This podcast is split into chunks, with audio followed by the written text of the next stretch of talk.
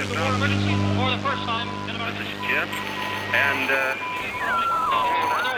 receiving this message. We are Ken Jennings and John Roderick. We speak to you from our present, which we can only assume is your distant past, the turbulent time that was the early 21st century. Fearing the great cataclysm that will surely befall our civilization, we began this monumental reference of strange and obscure human knowledge. These recordings represent our attempt to compile and preserve wonders and esoterica that would otherwise be lost. So, whether you're listening from an advanced civilization or have just reinvented the technology to decrypt our transmissions, this is our legacy to you. This is our time capsule. This is the Omnibus.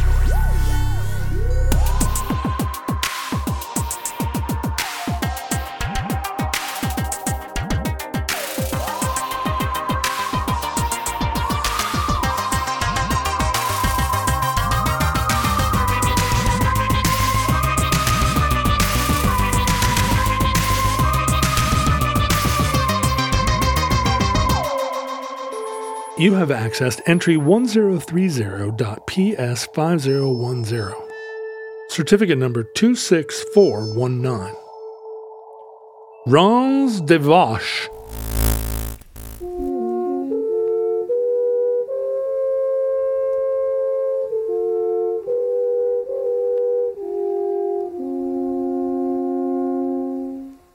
As a musician, Yes. how does music function in your memory? You know how music is such a huge generational marker and nostalgia generator for people? I mean, do you have that as well from your early life and your musical career? Yes, a lot. Although I find that the nostalgia of it has weirdly kind of diluted with time. There was absolutely a time when I was in my 20s that I could listen to Hall and Oates and be like magically transported back to 1982 Yeah. when it was 1992 or 94. Um, but since then, I've heard Hall and Oates so many times, and I think part of it was that from 1982 to 1992, Hall and Oates fell completely out of the uh, out of rotation. I hadn't heard Maneater in a decade.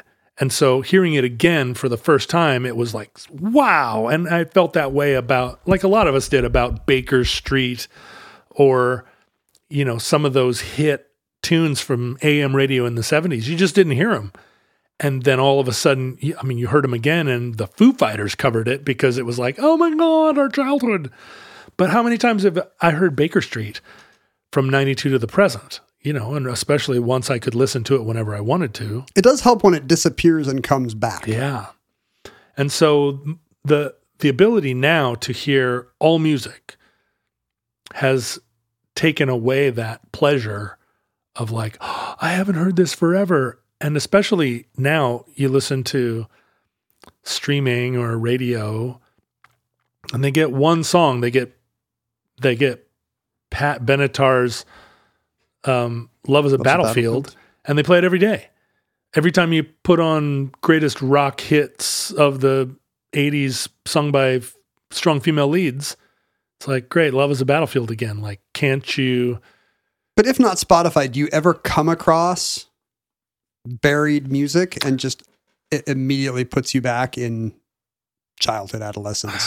You know, I, the other day, I, I kind of avoided Led Zeppelin for a while because it just felt like I know every note of that stuff. I don't need to hear it again. But um, my daughter said something to me about like, oh well, you know, we'll just do that in the evening, and I was like, in the evening, and I then I needed to hear this song, and I put it on, and I don't think I'd listened to it in 15 years probably. It's not one of the tracks you hear on the radio. And it did. It t- I was back in the dorms. I've had it doesn't even have to be. I mean, we're all talking about pop and rock songs, but honestly, like Oh, if you played Pachelbel's Canon right now, I would be in 1980. I wasn't. I guess that's true. I'd be at a wedding in 1983. But you know, it could be the it could also be John Tesh's NBA on NBC music or the Sesame Street um, pinball, the the Pointer Sisters. One, two, three, four, five, six, seven, eight, nine, ten, eleven, twelve. 12. I mean, then you can really just taste the graham crackers you're eating and feel the feel the where the rip in the couch is when you're watching that show or the you know the Magnum PI theme. Yeah, there's some of those for sure, like the um, Star Wars Disco album, or the or again Sesame Street Disco. Basically, all disco records. All all uh all disco cash in records that you owned as a child. Apparently, If you played like side two of Sesame Street Disco, I haven't heard that since 1979. yeah, because Spotify keeps only playing the the big hits on side A. it does drives me bananas. Exactly. I mean, I I love you, Drew Carey, but Because I remember for sure uh, listening to every track on that record over and over, but I don't, I couldn't name them. You know, you've got C is for Cookie, and you've got Rubber Ducky, You're the One, uh, in disco versions, apparently. disco versions. I had the straight version of this record, so Oh, I did. didn't. I did not have it. Is there a disco? It's it's not easy being green. nope, nope. Sorry, they left that track off. You can't really dance to a a slow song with no rhyme. But it also had uh, like three feet high and rising style skits in Oh, between it, yeah. where Ernie was like, "Hey, Bert, Yeah, Sesame Street invented that. hit the dance floor." Hip hop owes everything to Sesame Street Disco. Uh, before that, only that one Todd Rundgren record had weird skits on it. I, uh, yeah, for some reason, music really does seem to be a full pipeline back to people's past. Do- Is it for you? I mean, if you listen to, if you listen to ABBA, uh, Chiquitita, are I- you there? I have a very strong, yeah, but what is there? You know, I, I have a very, right. I have a very strong autobiographical memory, I think, and Yeah. and I'm emotionally kind of prone toward nostalgia. So I'm very good at, you know, for much of my life, I knew. You tell me a movie, I can tell you what theater I saw it in. You show me a book, I can tell you which which mall B Dalton I bought it in, uh, and it was true for music as well. You know, but again, the associations are not always the primary ones. Like my, you know, if I hear a if I hear Rubber Soul to this day, I will think about not 1965, but I'll think about the tape player in my room where I, um, you know, appropriated the Beatles cassettes that my dad had bought in a boxed set at some point in the 80s. You know, so it's a pipeline back to the Reagan era for me to hear Rubber Soul or Beatles for sale. Yeah, I you know my relationship to ABBA, which was strong in the seventies, was completely superseded by the release of ABBA Gold in the late eighties. And when I hear ABBA, I think of the island of Corfu Mamma Mia. in Greece. You know, like I listened to that record a lot in Greece, and I just Oh, you know, and like I had a crazy summer, and um, and it's just it's all Cor- Corfu all the time, which that's not a that's not a normal association with ABBA. I should be thinking about my if you've seen Mamma Mia, it is, but uh, oh, is there Greece it's, in Mamma it's Mia? set in the Greek islands. Yeah. oh, I had no idea. Not oh, I Corfu, had a though. personal Mamma Mia. I guess You were right there. I never saw it. Did you meet three different men, each of whom could have been your father? No, I was staying in this. I was staying in this. I don't know guest house with two Swedes, a, a tall blonde guy and his beautiful girlfriend, and we were all twenty. I don't know what, twenty nothing, and I was in love with her, and I could tell she was in love with me, but she was in a relationship with this ding dong. Boo. And you think of Swedes as all being like really elegant and regal, but he was just a ding dong. And I was like, what? It's just another one of these stories where I was like, why aren't we together, you and me? And would you listen to ABBA? And to this day, are there certain songs that remind you of this woman? Well, she and she was the one that introduced uh, the ABBA record into the equation. So she was like, "Oh my god, I love the I love these songs." it is true that after a, a breakup or a unrequited love or something, certain songs do really speak to you. And to this day, that flavors certain songs when I listen to, you know, I'll listen to, oh, this song on this song on this record reminds me of this girl. Oh, this sad Matthew Sweet song reminds me of this other girl. Under the airplane, over the sea is you know, reminds me of Anne Frank. it's all one hundred Girl I percent, couldn't have. one hundred percent uh, Megan Thompson for me. Are you gonna? You're actually gonna name the names here. Yeah, Megan's not listening. I guarantee it. that was the whole problem. she Megan- never listened to me. Megan's not listening to this podcast, and no one she knows is. I want to talk a little bit more about the phenomenon of music and memory, but let's get into it by Let's go back to 16th century Switzerland. What do you say? I love it there. you do. Oh, I'm a Calvinist through and through. Uh, that's where the titular, the titular air of our show today, the Ranz des Vaches, originates. Now, Ranz des Vaches is a weird. Just you look at it and you're like, is that German? Is that French? What is happening there? And the I answer would call is it French German. yeah, it's Switzerland, so it's both. It's it's it's Furman. It's actually Franco. It's a Franco-Provençal dialect spoken in southern France, a little tip of northwestern Italy, and a chunk of Switzerland, which doesn't really have a name. Uh, it's sometimes called Arpitan, which is their local word for alpine. They have an R in alpine for some reason. But isn't the Vache a way of referring to Germans? It wasn't No, that kind of a slur? That would be Boche, right? Oh, the Boche. Thank you. Vache just means cow. It's where we get our That'd be a word. slur if you called a German that. Sure, they well they wouldn't understand. You'd be saying it in French. No, it's a Boche. You're right. Vache is uh, like if you've ever eaten a laughing cow cheese cube. Those I are sure have. La Vache qui rit in their native France, I think. Um, also, where we get our word vaccine. It's uh, it was originally a, a cowpox derived uh, serum. All the more reason that Omnibus uh, steadfastly resolves that you should never vaccinate your children or No, yourself. They'll turn into cows. They are. It's a cow disease, and they'll turn into cows. John got a lot of all the required vaccines as a kid, and now he just chews gum incessantly. Mm. Uh, no, we are extremely pro-vaccine on Omnibus. Pro-vaccine, anti-Hitler. get all of them. Pro-vaccine, anti-Hitler. Yeah. Mm. In this house, I'm going to get one of those in this house signs that says just pro-vaccine, anti-Hitler. Well, what's funny is anti-vaccine pro-Hitler is also an Amer- uh, like a political party that's in the new, America. that's the other. That's the more common position today.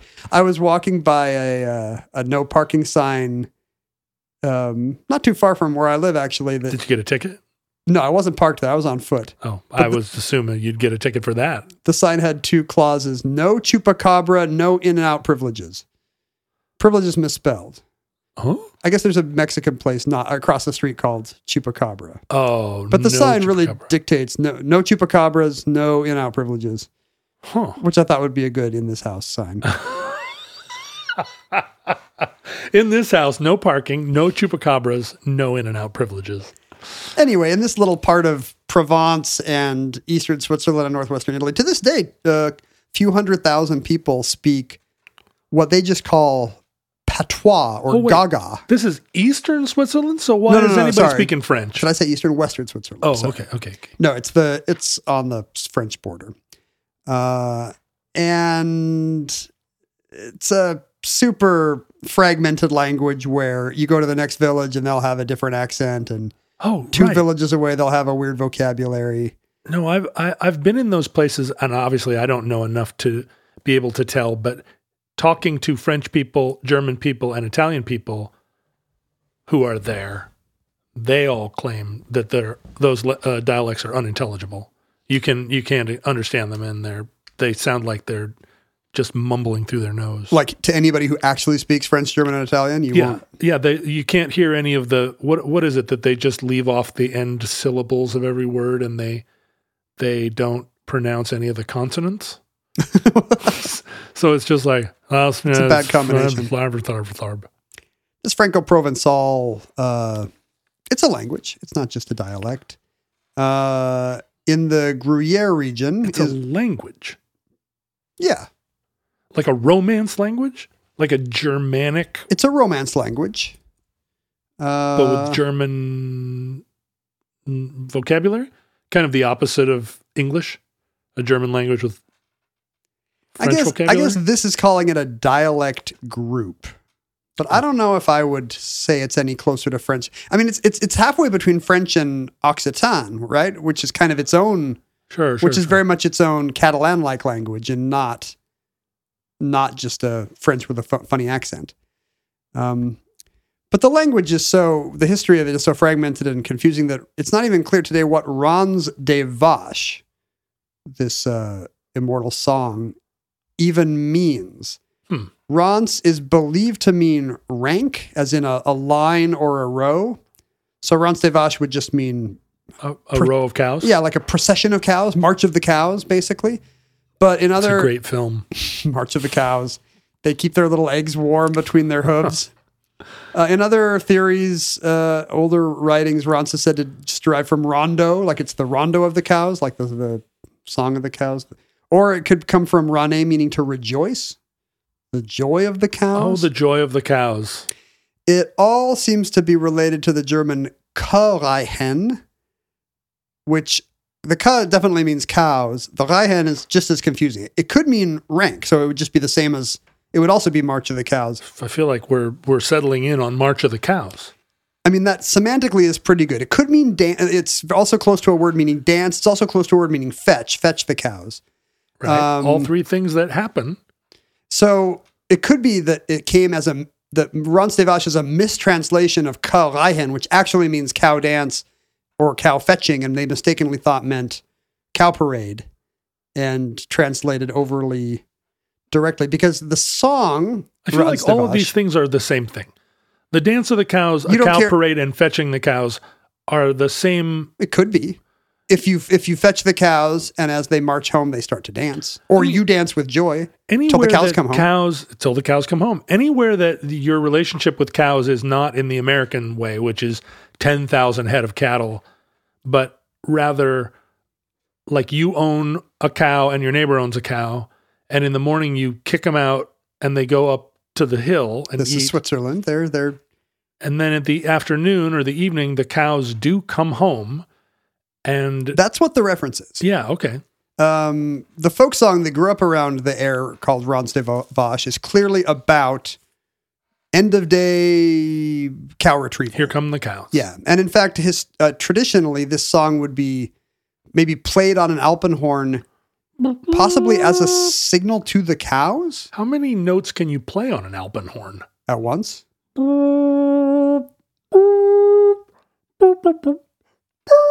I like how just by doing an impression of it, you think you've proven that.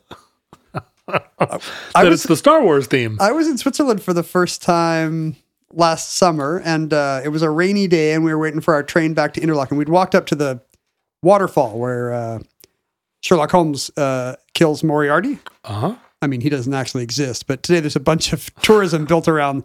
At the time, that was a big uh, tourist attraction for particularly British tourists. This, you know, because Britain is not full of angry maelstrom waterfalls.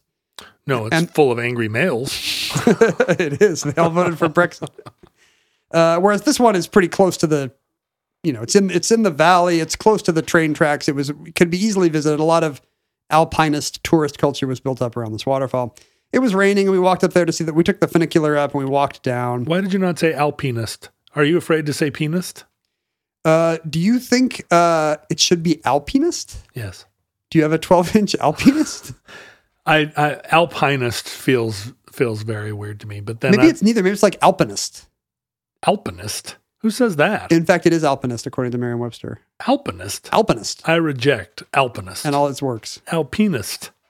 So we were walking back, and we uh, we needed the kids were hungry, so we found a little we found a pizza place near the train station, which was actually pretty good, and enjoyed our pizza. And then we had missed our train, so we were gonna we were kind of sitting in the gloaming on the train platform Oh, I love that. for half an hour in uh, whatever the town is near Reichenbach, Meiringen. It's the it's where meringue was invented. Wow. Isn't that amazing? I love being on this show. There's a town where you learn so much. Sherlock Holmes died like. You know, a half an hour walk from the birthplace of meringue. Wow. And to this, to the Ark of the Covenant is just right there. to this day, they are reliant wholly on meringue and Sherlock Holmes based tourism, and giant um, fake meringues kind of dangle on chains from from bakery and, and confectionery signs. What do you think the Venn diagram of Sherlock Holmes fans and meringue tourists is? Well, if you're in that tiny intersection, let me. I have a recommendation for you. I have the place for you to go. And as we're sitting there waiting for our train, uh, some kids start to set off uh, fireworks in the parking lot, and we remember that this is we have seen them earlier setting up back in Interlaken for like Swiss National Day. This story's getting very complicated. I guess July has some kind of Swiss Confederation Day, whatever their Fourth of July is. right. And we hear uh, a, a oompa band playing. Good. Okay. and uh, the train's not coming. So I wander over. So you I know, love this movie. kids are setting off. The sun is sinking behind the Alps. Kids are setting off cherry bombs or whatever. You're in the the, gloaming, here in the here in the the the twilight. carrying a meringue, I walk over to the building next to the train station, which appears wearing to a be deerstalker hat. holding a giant giant meringue and a magnifying glass. and I walk over to the building next to the train station, which appears to be some kind of community hall having a delightful town gathering. It's got a real church chicken dinner or pancake breakfast kind of vibe. Like, a, a- yeah, a brass band is playing in the corner as some people dance, and then a, a local mayor type has gotten up and is is speaking in German, I believe. Um, as everybody digs into their as everyone digs into their Swiss dinner, and uh, and I, I hang around. I'm I'm watching kind of through a back door, kind of w- hoping No, the, no, no, no, hoping the hoping the band will go on again. And instead, a man comes out the back. I think everyone stands up for some kind of patriotic song, and a man comes out the back and readies his Alpenhorn, which has been lying on the veranda unknown to me. Oh wow! And he picks it up. How big is it? I mean, Alpenhorn is long. Long, long, long, long. I mean, this is not some giant Ricola ski jump length Alpenhorn. but it's big. Is It's it taller ta- than it's him? taller than him. Yeah. Okay. And we get to the, and everybody has stood up for this patriotic song. You know, children are running between the tables, but this is clearly some Swiss moment and everybody's singing along. And then they get to the last verse, and in the, you know, the dying of the light, this They man, Heil. no, this man standing outside begins to play a melancholy solo on the Alpenhorn. Whoa! I guess it's like the same reason the drummer is to the back of the stand, right? Like the Alpenhorn player has to be literally outside the building. and the rest of the band is inside. yeah. Whoa! Uh, and so he plays whatever the, the you know the, the dying notes of this patriotic Swiss song. And why am I telling this story? Oh, Because all of a sudden the town filled with cows. so I guess uh, the thing about the Alpenhorn being central to life there is not just for the postcards and the brochures. it's to communicate across these these wide valleys. Exactly. And apparently the cows would know. And It's like a hillbilly. I mean, it's. I guess it's possible you're communicating to your to your cowherd son, "Hey, soup's on. Bring the kids. Bring the cows in." Or it could be that the cows just know that they should start wandering back around that time. well, so I uh, in my uh, did I ever mention that I walked across Europe? Holy wait! You walked across the continent of Europe. I did, and mm, uh, when I was in uh, Eastern Europe, specifically the great nation of Romania, more than once I was staying at someone's house, and at dusk, the cows came home. so they the cows would not have to be brought. They No. would know. They would come down together, walk down the middle of the street of the village is as a group, as a parade, Laurence as a, as a as a Ranz des Vaches, and they would peel off one after the other to their respective little. I mean, you know, Good night, Sam. Good night, Yeah. Ralph. Yeah, each house had not a and no- nothing close to a pasture, like a little stable, a little cow house. None of them had horses, but they did have a cow or two cows, and the cows would. And so I was staying with somebody in the uh, in the the Retezat uh, right outside of it, and uh, and dusk fell, and then it was night, and he was like, "Where's my cow?" And he and I went out in the night together because his cow hadn't come home. Is this cow still up on the hill somewhere, or, or did you found wander it. to the wrong we pasture? found the cow. It was just kind of it was on its way and it hadn't gotten home yet. And he was like, you know, he was talking to it like, "What the hell? Where have you been?" they don't seem like the most motivated animal. well, but I think they want to be inside at night if they can. Sure. Apparently, I mean, I had never experienced this, and I was I like, want to be inside at night. It's that's relatable. I was so gobsmacked that like the cows coming home is a is a real thing, and you do something until the cows come home, and I guess then that's when things stop. You're done. They're done. You're done.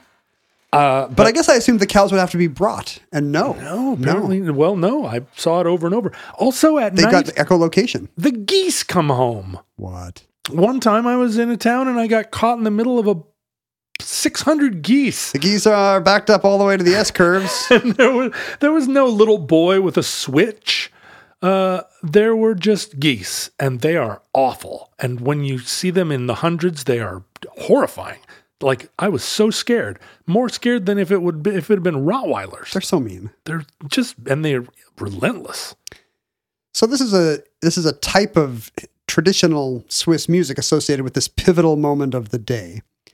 And in its most common form, the Ranz des Vaches actually has lyrics. You know, it, it's become it's gone from a functional, you know, the equivalent of clanging a triangle for for dinner time. It's actually become kind of a symbolic folk song of the region. Here's one English translation, and it's the kind of song where there's a short verse and then like a lengthy chor- chorus, and then you know, back then there was nothing actually good to do, so why not have 19 short verses for your song? Is it an oompa song?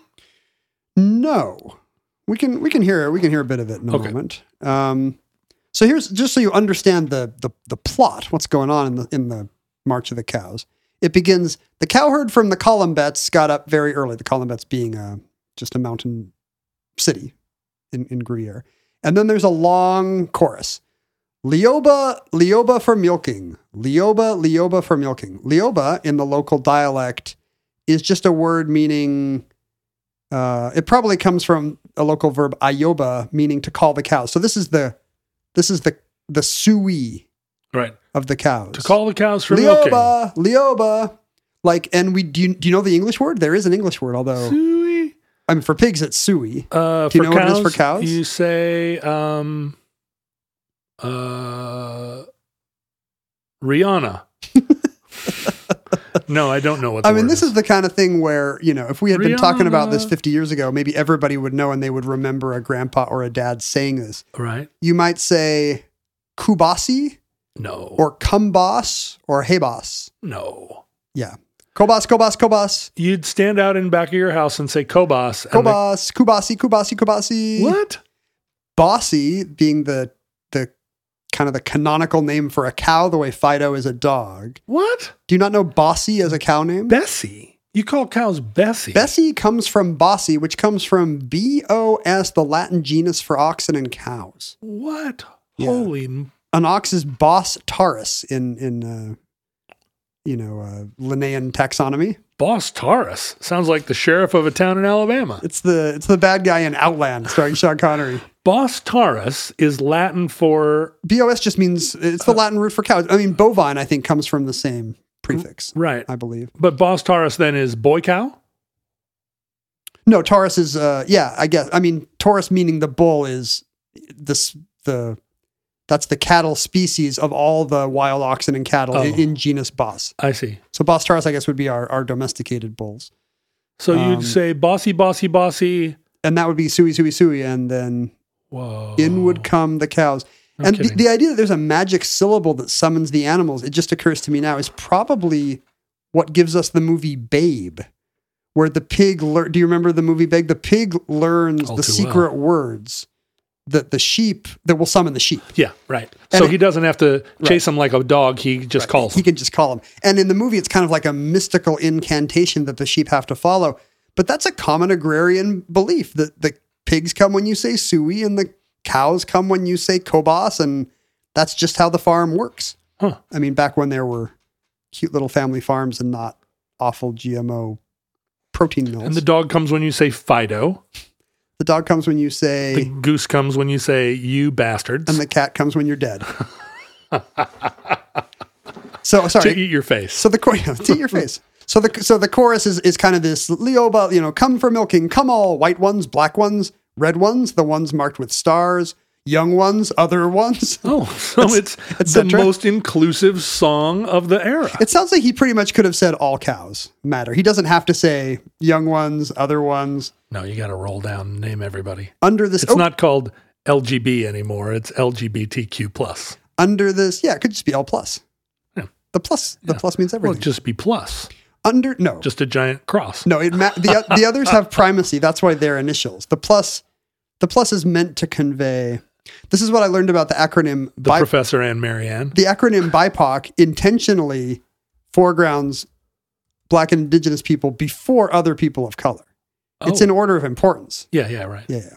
Because if you say people of color, that implies that Right. they all have had equal status of marginalization and hardship, which is not true. But the other one, you, the other alternative would be Pokbai, which doesn't. That's not anywhere close as good. So what I'm saying is LGBTQ or- or- clearly establishes the primacy of lesbians Or in, in the hierarchy. Pokib. Pokib. Pokib. That's no good. That sends me back to my home dimension if I say BIPOC backwards. under this oak tree where I milk you, under this aspen tree where? I make cheese. What did what? Are you talking to me now, or are you, are you doing back to the lyrics? No, I was actually talking to you. Okay, let's get back to the lyrics. Und- under this oak tree where I milk you, under this aspen tree where I make cheese. So he's got he's got two trees, one for each for a different part of the dairy process. Leoba Leoba for milking. Okay, then the story continues. When they reached Bosch Jelvu, which I guess is just um, low low tide. I guess it's it's some some part of the valley. There's no low tide in Switzerland. Well, there's there's a, there's a there's a bottom of the valley where the river runs through. There's no tide. There is not. No. Low waters, let's say. Okay.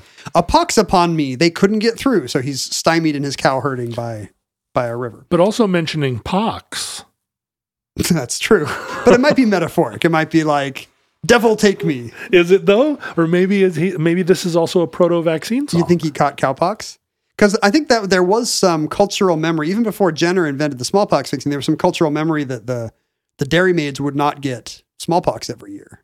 Is that true? Oh. I think I think that might be true. That, Oh. that it, it was part of the folklore. People knew that the cowpox victims didn't get smallpox. Oh. Leoba That's a Leoba cool for milking. The ones with bells go first. The completely black ones go last. Wow. Ouch. Pro- problematic. Leoba Leoba for milking. Okay, so then the story continues. Poor Peter, what do we do here? We're pretty stuck in the mud. Lengthy chorus. You must go and knock on the door, on the priest's door. Lengthy other chorus.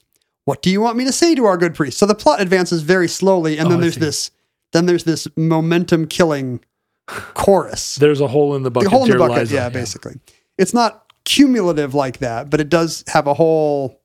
Um, what's an example of a song like that where you add the you add a small verse, but then you've got to sing the whole thing again? Oh, um, I don't know. It's a lot of campfire songs, right? yeah, right. Or uh, God bless America. He must say a mass so that we can get through. They want the priest to pray for a, a successful river crossing. He went to knock on the door and say to this priest, Leoba, Leoba, etc., you must say a mass so we can get through. Yes, we've covered this. The priest gave his answer Poor brother, if you want to get through, Leoba, Leoba, lengthy chorus, you must give me a bit of cheese, but without skimming the milk. Hmm. Is that like good fatty cheese then, I guess? Or he wants both. Without skimming the milk, He he wants- wants, the cheese. He wants curds, but he also wants wants the whey. He wants full milk. He wants you to get him the cheese from one batch of milk, and then he wants another batch of I think full th- milk. at this point the cheese curds are still in the are the milk solids are still in the milk. He wants the cheese curds, but he wants to make sure you're not. He also wants a full ladle dipper of milk with it, right? Mm-hmm. Send us your maid. We'll make a good fat cheese for her. Whoa, what's going on here? Suddenly the priest has a sexy maid. Uh, and the, I'm going to the priest confirms Give a my, good fat cheese. my maid is too pretty. You could very well keep her. Uh, what's This is this is not compatible with Marxism. little trafficking going on in this song? I don't know. Maybe the priest is a virtuous priest who thinks the charms of the dairymaid are wasted on the charms of his housekeeper are wasted on him. Maybe a, a good strapping. I mean, this would be the cowherd song. So of course, in their version, the priest is the sa- priest is like, saying, "Hey, how about my hot maid?" you know this this maid who's presently living in a nice priest hole, Yeah, uh, Priest work- hole. working for a priest who's presumably doesn't have many needs. Why don't you go live with this cowherd?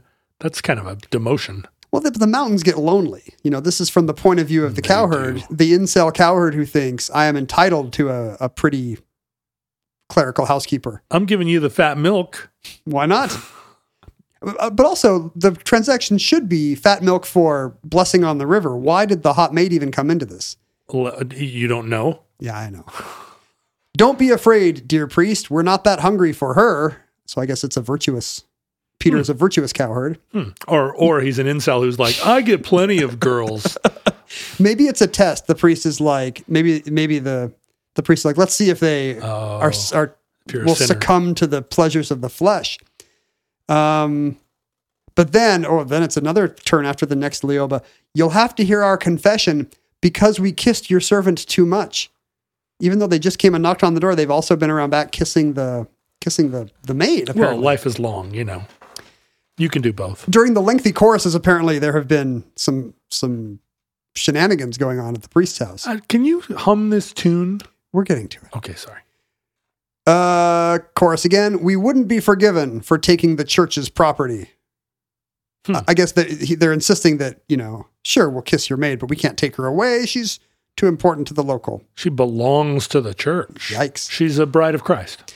Go back, my poor Peter. I'll say a hail Mary for you. So he's going to bless the river after all. Leo, Leo, etc.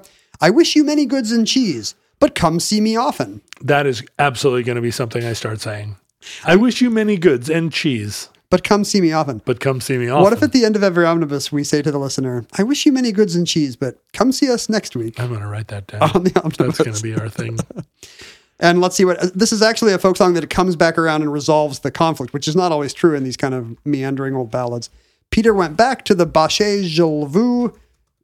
That's not even right. Baché Gelvoué, maybe? And all the herd could get through. And then the big ending they put the rennet in the cauldron before they milked half the herd. So it gets, just gets back to kind of slice of life dairy uh, Yeah, just regular dairy stuff. Just putting the rennet in the cauldron the way you do. Put the rennet in the coffin, co- in the cauldron. the rennet in the coconut. You know, John, I deal in answers and questions for a living I know you do. in that order. I have a lot of questions about how that happened for you, It's a little weird. and you have so few answers. N- That's because generally I have the answer first and then Oh, sure, the question. sure, sure, of course. But uh, you know, it's it's sometimes it can be difficult to hunt down answers to questions. You're on the internet, you've got a real life question like how do I find real candidates to fill these job openings that have the right skills? Isn't that the kind of thing you're often wondering as you're Googling? It is, and you know, I've hired a lot of people in my day uh, to work for, um, To work in your Tanzanite mines. yeah, and to work for the Roderick Group, and um, I've had very mixed results. I don't really know how to get the right candidates for the job. It's su- the, the Roderick Group is a very specialty operation. You're always, you know, firing people from uh, from Waystar Rodco, Yeah, throwing them off the throwing them off the the the, the observation platform on the 108th floor. We have a lot of government contracts, the Roderick Group, uh, that you know that I'm not allowed to really talk about. But so uh, my employees have to be pretty specialized. I mean, do you have a solution to this problem? Let me recommend to you Indeed. Indeed, The Roderick Group needs Indeed to be its hiring partner because it's one-stop shopping for attracting, interviewing, and hiring new talent all in one place. But I'm not an expert at this. Is there is there some learning curve where I have to figure out how to do a whole process? No. With uh, with Indeed's instant match, as soon as you sponsor a post, you get a short list of quality candidates, and you don't pay unless they meet the must-have requirements you've posted for your Roderick Group jobs. But aren't there a ton of job sites that offer these services? Why would I choose Indeed? Indeed does it all. They deliver four times more hires than all other job sites combined. John, so you, so you don't have to sit around posting on multiple sites. Let the talent come to you with Indeed.com. They'll partner with you on every step of the hiring process, all the way through assessments, virtual interviews, everything till they come on board. Indeed is there for you. Well, I'm ready to start hiring right now, but uh, I'd, I'd like a little enticement, and I know Omnibus often offers futurelings a special deal. What if we sponsored some kind of job credit? Would that be would that wiggle the dial, as it were, for It- you? It would. I kind of feel like uh, that's that's a that's pretty special. What what are we going to offer? You'd probably be pretty impressed if it was like a twenty-five dollar sponsored job credit. Yeah, that would that'd get- get me off the stool. You'd be even happier if it was a fifty dollar sponsored job Come credit. Come on, who can afford to to pass this opportunity up? You know what? I'm going to sweeten the pot further. Even though you've just said you would be happy with the lower numbers, I'm, I'm not. I don't know why I'm doing this. What are you going to do, Moneybags? I want you to start hiring right now. I'm going to offer a seventy-five dollar sponsored job credit for anyone who upgrades their job post at Indeed.com/slash omnibus. This offer is valid through March 31st. So go to indeed.com slash omnibus to claim your $75 credit before March 31st. That's correct. Indeed.com slash omnibus. Terms and conditions apply. Need to hire? You need Indeed. So it's a very lengthy 19 verse song, but because of its uh, association with the bucolic charms of the Swiss hills, it has come to mean a lot to Switzerland. And this particular version, I think, is even filtered outside of Switzerland, um, mostly thanks to the age of romanticism. Oh, I thought you were going to say a hit version by the Three Tenors. It won Eurovision in 1979. We all love Laurence des Vaches in thick Bulgarian accents. No, the a lot of the romantic composers fell for, as everyone was in Europe at the time, fell for the idea of Switzerland. Oh, right. This is around the same time that uh, I, I think in it's what's central to it is the British discovering mountain climbing Right. and realizing that As part of a, a, a general like grand tour of Europe for the rich scions. And I guess I don't know the dates here, but I assume it's also expansion of railroads. You no longer have to like walked into the Alps with a bindle on your back. It's now, you know, it's now an, uh, you unless can get you're Patrick Leigh Fermor. exactly. I mean, that's still an option for your adventurous young uh, homosexual. Uh-huh. Um, but you could also, uh, you know, now you get off the boat and maybe you can take transportation Sure. To, a chemin uh, de fer. to uh, to the beautiful valleys and and uh, rills of Switzerland. And this particular tune was catchy enough that Beethoven borrowed from the air, Berlioz, Schumann. Like at the time, it was like the tune that was everywhere. Schumann, Mendelssohn, Liszt, Wagner, uh, Schiller, and other romantic poets used the imagery from the the lyrics in their poetry. And most prominently, Rossini borrowed it for uh, his opera William Tell, which is set in Switzerland. Oh, oh. So it would be like it would be like borrowing Yankee Doodle Dandy for an opera set in America. You know, like this is the Swiss local color. Everybody's going to expect to hear, maybe not Yankee Doodle Dandy, but maybe borrowing the Yankee Doodle um, fife part for your for your colonial American work. You know that that actually happens quite a bit, right? Sure. Um, you throw that fife in into the soundtrack of almost any war movie when the when the U.S. Army rolls in.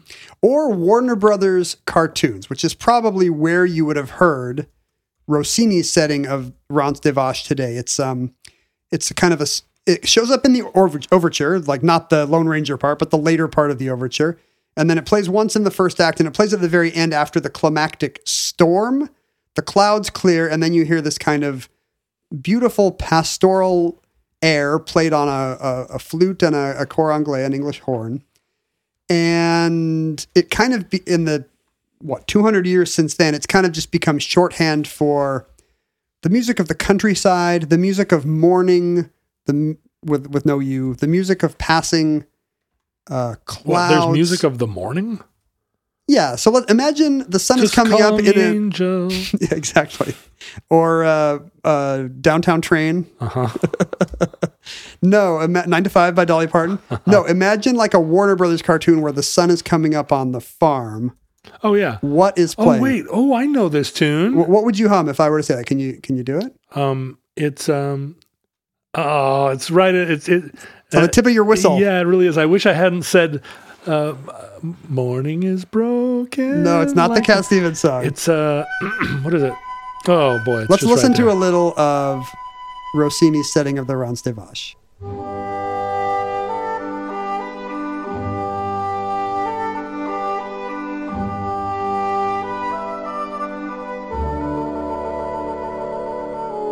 So you can imagine this can be used for um, the rain stopping or the sun Oh, rising or even just It does feel like the sun coming out.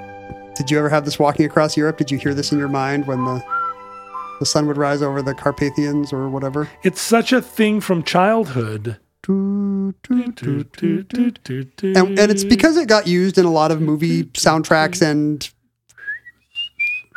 Warner Brothers, Merrie Melodies, Carl Stalling soundtracks.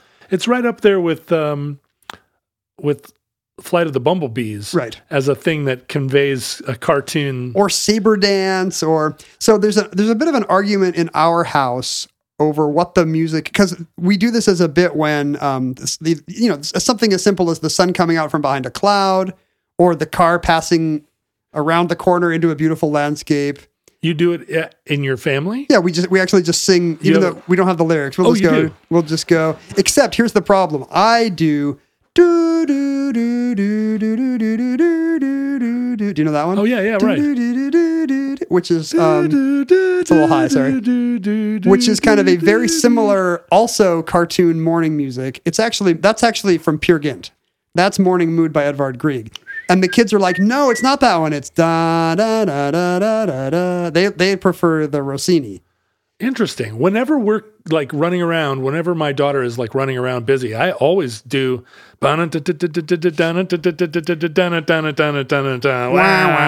That's saber dance, right? Oh no, no, or is that is that just um powerhouse? No, powerhouse is that's saber dance, right? Uh, no, it's that's flight of the bumblebees. Oh, it's what's saber? Oh, saber dance is. Then, then I can't do it. No, wait, that's not cracker. Who knows? And then there's also um, We're only like That's more like, uh, that's a different kind of highway music. So you guys actually will hum these songs to one another. Yeah, cartoon music, and I don't even know how that even started. I definitely will do, Except that one's racist. but I mean, but I do it all the time to symbolize what? Uh, you're going to a Thai restaurant? No, no, no. How do I use it? I use it as as like segue music, um, often to announce that I'm walking into a room. Oh, interesting. But am I wrong? Isn't that some like or- orientalized Mikado kind of a yeah, thing? for for sure it is. But but I used to have a Casio keyboard that had that as one of the preset little eight bit sounds, yeah. And I used it as my. I would carry that keyboard around with me when I was in Harvey Danger. You're like the Radio Raheem, except you're Yeah, and every time I would get on the the tour bus, you know, that you you climb up on the tour bus, and often there's a curtain that separates the driver's compartment from the rest of the bus. Yeah. and when the curtain was closed, I would stick my little Casio keyboard, my SK1, through the uh, through the curtain and play my intro music.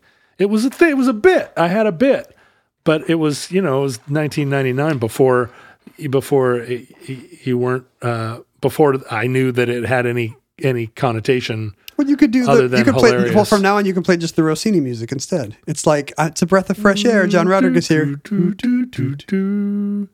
It's kind of a wake up thing, right? It's kind of like morning is here. Yeah. No, I don't want people to think that I'm like a harmless sunshine. I want them to think that I'm a and I'm a rampaging con. That's the pronounce. Isn't it? The reason why Ranz de Vache is so relevant. I mean, so it it, it went from little local folk song to Europe wide symbol of not just Switzerland but romantic landscapes and feelings everywhere. The primacy of nature, right? Um, to the degree that the canton of uh, Freiburg in Switzerland once tried to make Ranz de Vache its like district song. Oh, copywriting it. well, not copyright, but just making it the estate, like the, the equivalent of the state song of uh, of Ohio. Right. What is the state song of Ohio? I'm. It's the classic, "Oh Ohio, my Ohio," by the banks of the. I don't know. Mighty Cuyahoga.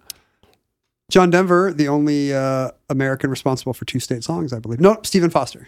Stephen Foster and John Denver. what are the uh, what are the state songs written by Stephen Foster? I don't know. Swanee River and My Old Kentucky Home, I assume. And then what about John Denver? We got West Virginia Mountain Mama, and what's the other one? It's actually, I don't have a joke here. It's the Muppets. It's 12 Days of Christmas with the Muppets. No, Is it's the not. state song of Utah? It's, yeah, exactly. no, it's Rocky Mountain High. Oh, Rocky Mountain High, Colorado.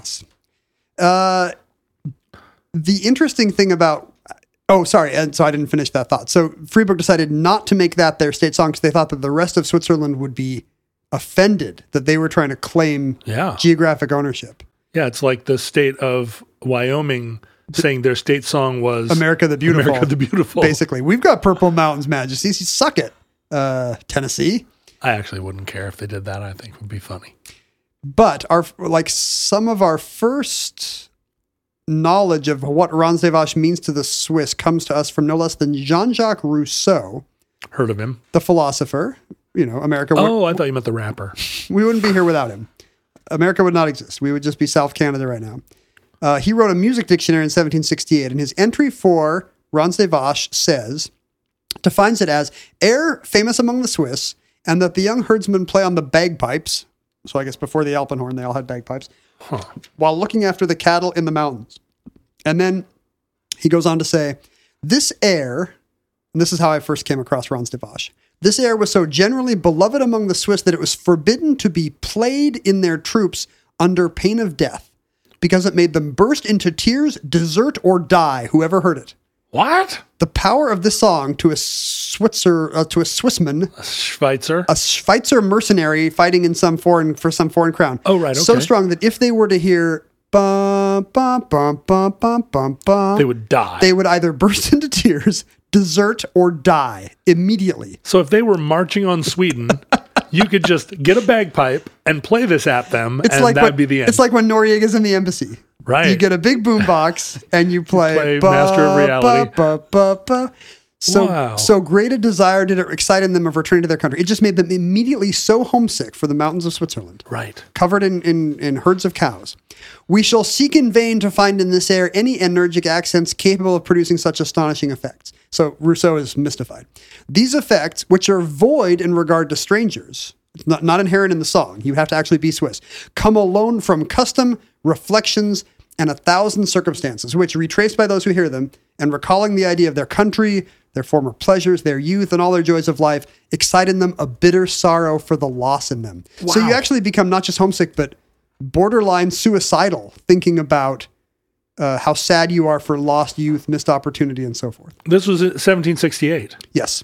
I bet George Washington wished there was a song that similar, similarly affected the Hessians. Right. Right? Like, and they all die. Just play some oompa song or some cro- some Kraftwerk. The music does not, in this case, act precisely as music, but as a memorative sign. This air, though it continues the same, does not produce at present the same effects which it produced before among the Swiss. So he's saying its power is being lost. Because having lost the taste for their ancient simplicity, they no longer regret it. Oh, it's a little condescending. Yeah, I guess he's saying it used to work better. Like nowadays, we've kind of lost touch with the old ways. Sure, These young people today don't don't burst into flames anymore when you play da da da da da. da. Exposed to 18th century jazz, and they've never gone back. Um, that's interesting that the Swiss are seen as so sentimental. Right, because that is not that does not accord with our modern stereotype. No. They're efficient, Yes. bureaucratic, Chauvinistic. right, but not romantic in any degree. No, I do not think of them as being especially romantic. It's even the punchline of that joke. You, do you know the joke about how in heaven the the uh, German are the soldiers, Right, the the, the the English are are the the, merchants, the Italians are the cooks, the, and the, French, French are the lovers. lovers. And the and then well, what happens in hell? Oh, it's all the same people. But in hell, the British are the cooks. The how does it go? Right. The Italians are the government. The Italians are the government. The Germans are the whatever, and Yeah, the, the- Swiss, and it ends. The Swiss are the lovers, Right. Which is probably the part of the punchline that would mystify Americans. But Yeah. No, I always say the Germans are the lovers and the French are running. What is it? The French are the. What what are the French bad at? Oh, no. The French are. The French are the soldiers. Yeah. Okay. Maybe That's the French are the soldiers. I think that's what it is. The French are the soldiers. Or the French are on the government and the Italians are the soldiers. it's got to be Italians are the government, Yeah. right? I mean, they're bad at both. it's a rich vein. It's a rich vein. Uh, so, but apparently at the time when the European fascination with Switzerland was just for the just the romantic character that the very landscape induces in their spirit. Yes. The idea would be that if you if you maybe this is a foreigner's view of the Swiss because the, Rousseau is our only source here Right. for this idea that these soldiers would immediately desert if they heard.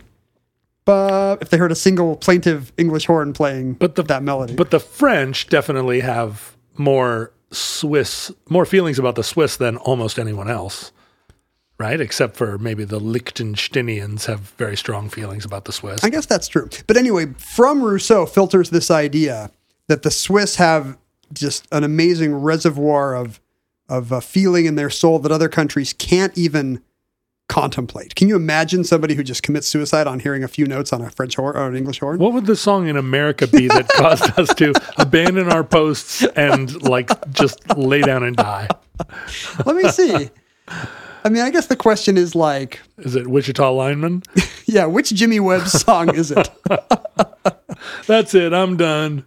Um, What would it be? The song that unites everyone in the United States in a common. it's Lee Greenwood's "God Bless the USA." Yeah, maybe. It's Toby Keith's uh, "Kiss This Flag, You Camel Jockey" or or whatever awful song. He no, wrote. you know, you know, it's probably like the Gambler. I guess we already mentioned John Denver. Yeah, that's right. It's certainly Annie's song or "Take Me Home, Country Roads" or yeah, right. uh, "Close to You" by the Carpenters. Uh, That's a nice song. I, think I would lay down. I would leave the army. I mean, the funny thing is about the idea that the army would ban a song because the soldiers would all leave. It actually kind of rings autobiographically true for me. Um, anyone who has ever served a full time mission for the Church of Jesus Christ of Latter Day Saints, What's the song? no, uh, Dueling banjos. onward Christian soldiers. No, the idea is that you, uh, at least in the era in which I served, it was very common to tell the missionaries not to listen to popular music because it would make you, you know, oh, Miss Home. miss home. Yeah. And so for, you know, for my uh, colleague from from uh, Bakersfield, California, he was so bummed that he had to leave his journey tapes at home. And, you know, the next guy would be from Snowflake. I thought you were going to Ariz- say Roy Clark. Well, that's what it would be. Then, well, Buck Owens, I guess. But Snowflake, Arizona, this guy would be miss, would be mad that he couldn't listen to Garth Brooks. Right. And uh, So what the what the common thread was is uh, all the missionaries were mad. Well, the funny thing is, when I served, we had it, it was kind of left to local authority, and the guy in charge of running our mission had said, uh, "You can listen to music from home. Just make sure it's not, you know, awful obscenity, and only do it once a week on your day off when you're doing chores and playing half court basketball." Right. And I felt extremely lucky when I found because you know in our in our six weeks in you know learning Spanish boot camp, I was really missing '90s rock, Oh yeah. and. uh What And- was your favorite band in 90s rock? 1993. 93. Well, what did I ask my? So as soon as I got to Madrid and I found out Alice and I found out we could listen to music, it was please send me all my REM tapes and all oh. my. Traveling eh, Wilburys. It would have been gentle, yeah. Ten, where's all my Natalie Merchant? Oh, send me my Ten Thousand Maniacs tapes. Cranberries was a little too rough, a little too hard. Oh, I love the Cranberries. Uh, no, it was it, it was harder as well. You know, it was it was also Pix. You know, no, it was Pixies and uh-huh. you know maybe not Fugazi. I was going to have to knock doors and talk about Jesus, but Right. And Lucia. but Pixies maybe. Um, and so my brother would very conscientiously make me mixes, and my sister would too, just so you know when he went out and bought the new Juliana Hatfield record or Liz Phair. Or Liz Phair record. This is 1993. So right now, the local um, college radio turned public radio station here is 50 years old, and every uh, isn't that crazy? Whoa. KCMU is 1972. Whoa. Is that possible? When they had a when their um, transmitter was 11 watts. When it literally could not get across the ship canal. you Uh, couldn't hear it in Padelford. am I right about That- Is it 50th anniversary or 40th anniversary? No, it's 50, 1972. So every week this year, they're playing music from a different year.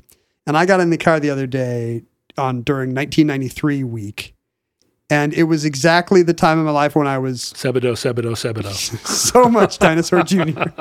Hope you guys like the Reverend Horton Heat because no, because it was the you know, it was the time of my life when I was first of all, what, 20 years old, Right. 19, 20 years old, and therefore music obsessed. But also it was the time when music was in short supply because I was living in Spain and could only listen to pavement once a week. right. Otherwise, it was the three tenors. It, it actually was like, hey, the rest of the week, just put on some enriching classical, um, you know, maybe some hymns from the good old Mormon Tabernacle Choir. Are those Um, inspiring? They are. Not to me, but yes, to someone. Sure. Oh, that- it's a big sound. It's a big room. By a big sound, you mean 150 white people singing singing in unison? Yes. Yeah, that's right. No harmony. That's not allowed. That's the devil's uh, uh, chromatism. no, they sing harmony.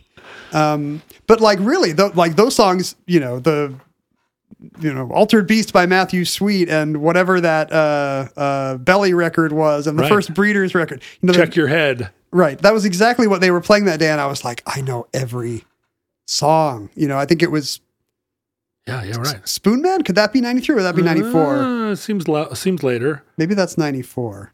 Oh, well, Bad Motor Finger was 91, think? 91. 92? 92. 91. No, 92. Bad Motor Finger was 92. So, yeah, Spoon Man could have been. Black hole sun. Won't you come? L7. We listened to a lot of L7 I think that might have been on the uh, and the on Melvs. the Fugazi side of the long. I definitely, I think Deception Pass by Mudhoney might have been the first song on the first mix my brother sent me in Spain. Cool, bro. It might have been. And that would have been, I guess that came out in 92. So yeah, Piece of Cake 92. So anyway, like I, I very much feel like one of these Swiss mercenaries. Who So, was which like, was the one that made you lay down your your uh, Book of Mormon and start to die? Didn't do it. Oh. Didn't do it. Didn't do it. The saddest possible song could play. Someone to pull the trigger by Matthew Sweet or something, and I would I would be resolute because that would be the one day a week when I was allowed to listen. Uh, the rest of the week, maybe it would have it would have been too distracting. But this idea, you know, spread throughout Europe that um, that they were a bunch of the, the sentiment sentimentalists yeah about this one weird cows about this one weird cow song. You And know it- that might actually be the one for me. A song by the cows. the cow cells. No, the cows. That's the, the different different vibe. Uh, and between that and the alpinism and the tuberculosis, which is the other reason why Europe was sending people to Switzerland, Oh sure. you know, that healthy mountain air, yeah. um, people just romanticized La, what's it called? La Ranz des Vaches out of all proportion. Like Thoreau writes about it twice in Walden. You know, people just associated that particular air with the beauties of nature. Like I think of it as Walden esque. Thoreau hears a thrush and says, um, The music of the cowbell is more sweeter and nutritious than even the milk which the farmers drink. I long for what, you know, his longing for the forest and the primeval wilderness was was filtered through this idea of Swiss pastures. Um, and when he's harvesting his beans next to his cabin, he says, My hoe played the Ranz des Vaches for them. So oh dear, not problematic. not his girlfriend, Oh. the- literally his When you say it, I always assume his that you long mean the other thing. handled uh, garden instrument. So, why do we associate songs with memory in this way? Now, today we have something available to us which Thoreau and Rousseau did not have, which is Not an orchestra. which is bubblegum. No, which is neuroimaging. You know, we can play a song for somebody Oh. and see what's actually happening to their brain. And music turns out to be super powerful. You play a song to someone that they know, and their whole brain lights up, dopamine floods in. Uh, and it, we know it's closely tied to memory because if you play a song to an, an expectant mother, if you play a song to, effectively to a fetus in utero, you can let you can later tell by playing after the baby is born. You can play them songs that they heard in utero, and their brains will respond in a way that does not happen for other babies. Really? Yeah, you could play four songs to a baby and look at a MR, an MRI and be like, when that baby was in utero, she heard this one and this one, but not these two. Interesting. And in fact, it appears to be closely tied to the visual cortex. Like when you hear music, your visual cortex lights up, which means you are experiencing immediate associations with mental pictures and memories. Like you're seeing experiences when you hear that song. You know, I'm Yeah. I hear pavement and I'm right back on the in college or on the streets of Madrid preaching the good word. When I hear the Cure's plain song, I see black lace, fingerless gloves, and uh, like running eyeliner, eyeliner running down the cheeks. In the mirror or on or, No. or on the girl you're On- dating. yeah, whoever I was dating at the time, and to redolent of the smell of clove cigarettes. couples who have a their song, Yeah. um, you know, that song they listen to, and they it not only um, it actually strengthens the relationship Yeah, because like this is something that you know sociologists can prove. Like Yeah. marriages stick together more often if the couple has a their song. And I mean, I definitely have. Uh, I had a relationship that existed almost entirely around the band the Honeydrippers. was it was it with a member of the band? no, it was just you know every time uh, every time come with me my love every time it played wherever we were in the universe we would run to the center of the dance floor and to meet one another because it was our song to this day. Like I'll think of a song and I'll be like, oh, like you know, oh, this reminds me of just riding the bus home with with this girl, or Mhm. yeah, and it's it's just uh, it was Zenyatta Mondatta wasn't it it was absolutely Zenyatta Mondatta. It was I Zimbra. This is the fact that we're mostly limiting this to reminiscences from our 20s is not an accident. There is a phenomenon of memory called the reminiscence bump, which says that as people age, they um, generally remember things from more recently more than things from long ago, with the following exception there's a bump peaking in your 20s. Oh oh Um, so it wouldn't have been Zenyatta Mondatta for you because that might as well have been your grandparents yeah, record. exactly. That's that's that's like let's new wave would be more like uh, I saw it in a movie once. right right right No, this would be uh, I don't, but it could be like the B 52s or something later later era a little later. Um, but this is so there's actually good reason for it's not just an emotional connection. For whatever reason, uh, we think mostly as we get older about things that either happened to us very recently or around 20 years old. interesting wow There- intense There are three theories proposed for this, and I don't think they're necessarily competing theories because they're not actually neurochemical theories. They're more narratives. You're a big fan of how the social sciences are bull, right? They're, they're, they're more different ways to frame this phenomenon. So maybe they're all true. Um, according to the, uh, what's it called? The cognitive theory. According to the cognitive account, you remember things from that period just because so much happened. Mhm. There's so much novelty in that time. Mhm. And then it all kind of ended and your life got dull in your 30s. And so you have all that dull time to think back on all that time of incident and distinct events. And That's why the boomers are so fixated on Woodstock that's exactly right. And why, you know, you and I are so fixated on grunge. Lollapalooza. Yeah, exactly. Right. Uh, there's also the narrative or identity hypothesis, which says that that's the most formative time for people.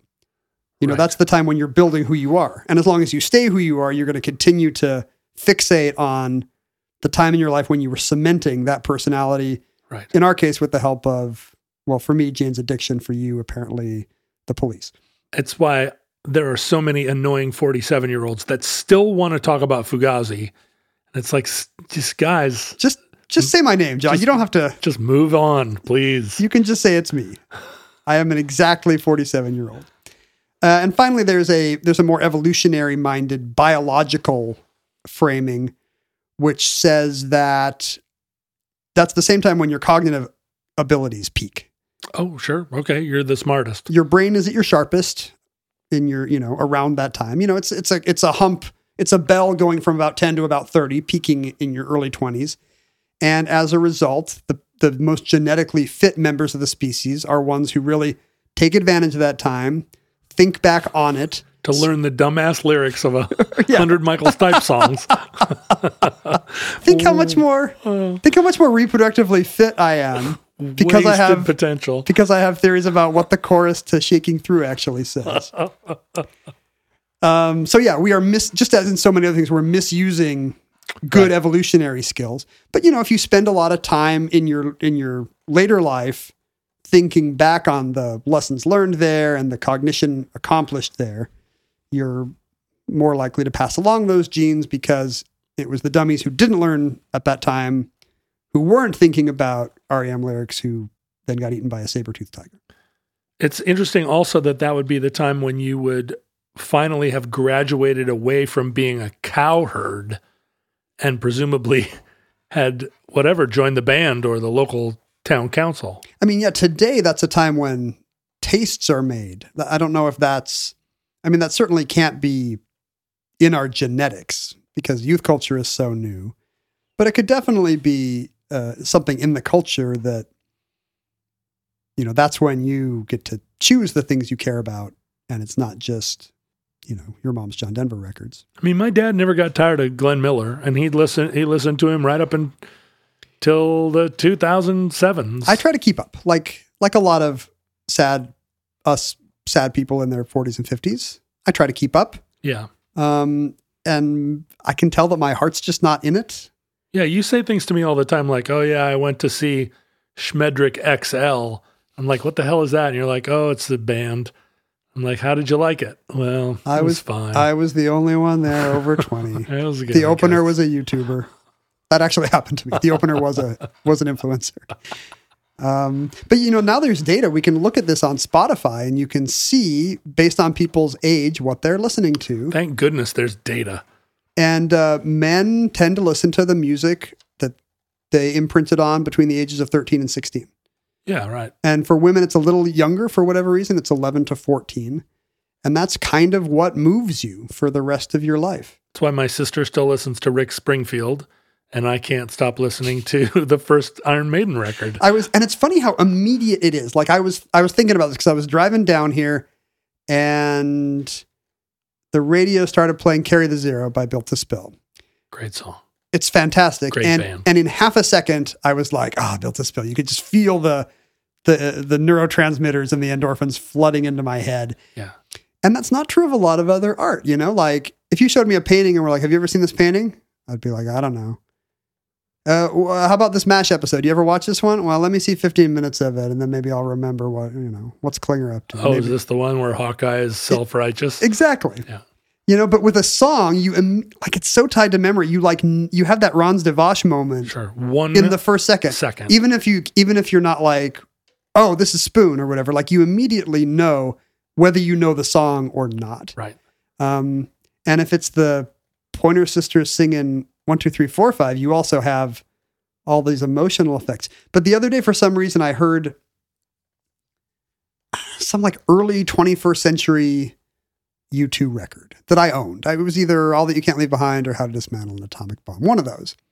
And I heard one of the, I heard for some reason a couple of the songs on side A were playing back to back. And I was like, yep, I had this record, but I was almost 30 at the time this came out. And therefore, you know, I felt nothing. Yeah. But like, if you play me any half a second of Unforgettable Fire or Joshua Tree, I will immediately like tell you which part of the school bus I'm sitting in, or or like how how good my Walkman batteries are. You know, like at that exact moment, it's I was such a lose it. partisan about music. These were good bands. These bands sucked. And every once in a while on, uh, you know, the radio will come up with some Whitesnake song or Survivor song. And I'll hear the first second of it. I'll know it intimately, but I'll have that, that conflict in my soul where it's like, I know this song. I know every note of it Love it and and hate it. I love it and I hate it. And I can't even tell you why I hate it because I've only heard like that the first sound of a DX7 powering up, and I'm like, nope, nope, nope. It's tough. you're pretending. You're pretending on the outside, but on the inside, I know you're either gonna burst into tears, die, or desert the French bum, army. Bum, bum, bum, bum, bum, bum, bum. That's Hate it. That's it for me. I'm I'm I'm leaving the French army. You're crying. I'm headed home. And that concludes Ranz des Vaches, entry 1030.ps5010, certificate number 26419 in the omnibus. Futurelings, in the unlikely event that social media still exists in your era, you will almost certainly cry when you hear that Facebook startup sound. When you hear the marimba ringtone from the original iPhone, Um, no, all of that's right. All of the the young people now are going to be similarly imprinted, probably not on music, but on weird social media fonts and no, it's gonna. You know what it is. You know what my kids love listening to. You know what they would put on the Alexa all the time and in the car if they could. What? Video game music. oh, of course. This is the music to Zelda. This is the music to Minecraft. I w- Good the- times. Good times. We're in a different world. when I used to be on the JoCo cruise, they would the various nerd musicians that uh, that populate that environment would throw video game music into their tunes and get a huge cheer from the crowd, and I never knew what was happening. You know, they would just be like, ding, ding, ding, ding, ding, ding, ding, ding. They've got some Zelda equivalent of doo doo doo doo. and it was it was nuts to watch the crowd respond to it because I would always have to ask whoever it was after the show, like, what was that that that weird little melody you threw in? They're like, oh yeah, it's World of Warcraft, whatever. I don't know. There's their music to that. Maybe. Um, yeah, you're right. I was on uh, when I was hosting Jeopardy the other day. One of the contestants actually plays in an orchestra that does full symphonic arrangements of video game music. Oh boy. We're doomed. We're doomed, basically. Anyway, the go- comet is coming. go to at Omnibus Project at John Roderick at Ken Jennings to have your ats your ad experiences to get to get so moved by the tweets uh, that I put out in 2010, which uh, you can see because I've eliminated all the ones that are bad. At John Roderick. Uh, you can email us at the omnibus project at gmail.com. You can communicate with other futurelings on Facebook and other places by looking for futurelings. You can mail us things at P.O. Box 55744, Shoreline, Washington 98155. Ken, have you got any mail over there? This is fantastic. Anne uh, loves Omnibus, Mrs. Friendly Fire, and bought this book in the mid 70s when she was going to UW.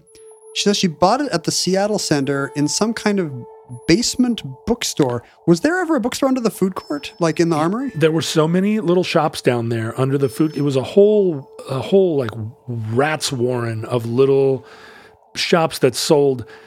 I don't know. I remember one that sold little crystals that I spent a lot of time in. Did the Bubbleator go down there? The Bubbleator did. There were there was like a it was an arcade. There Yeah, were yeah. there was cotton candy. There was all this stuff down there. It was a wonderful space. Well, look what Anne bought in the mid 70s when she was at UW. now. She bought a 19 yeah, the Children's Museum, which is closed still, I think. She bought a 1909 Dictionary of the Chinook Jargon. Oh, how cool! And I guess it's in perfect condition. I get it's really really good shape. She and her friend in high school used to write notes to each other in Chinook jargon. This book is so old that uh, the motif on the cover is a oh, it's a backwards it's a reverse swastika. Yeah. a sign of I Peace, guess Buddhist, yeah, and uh, Native American. indigenous culture. Yeah, Yeah.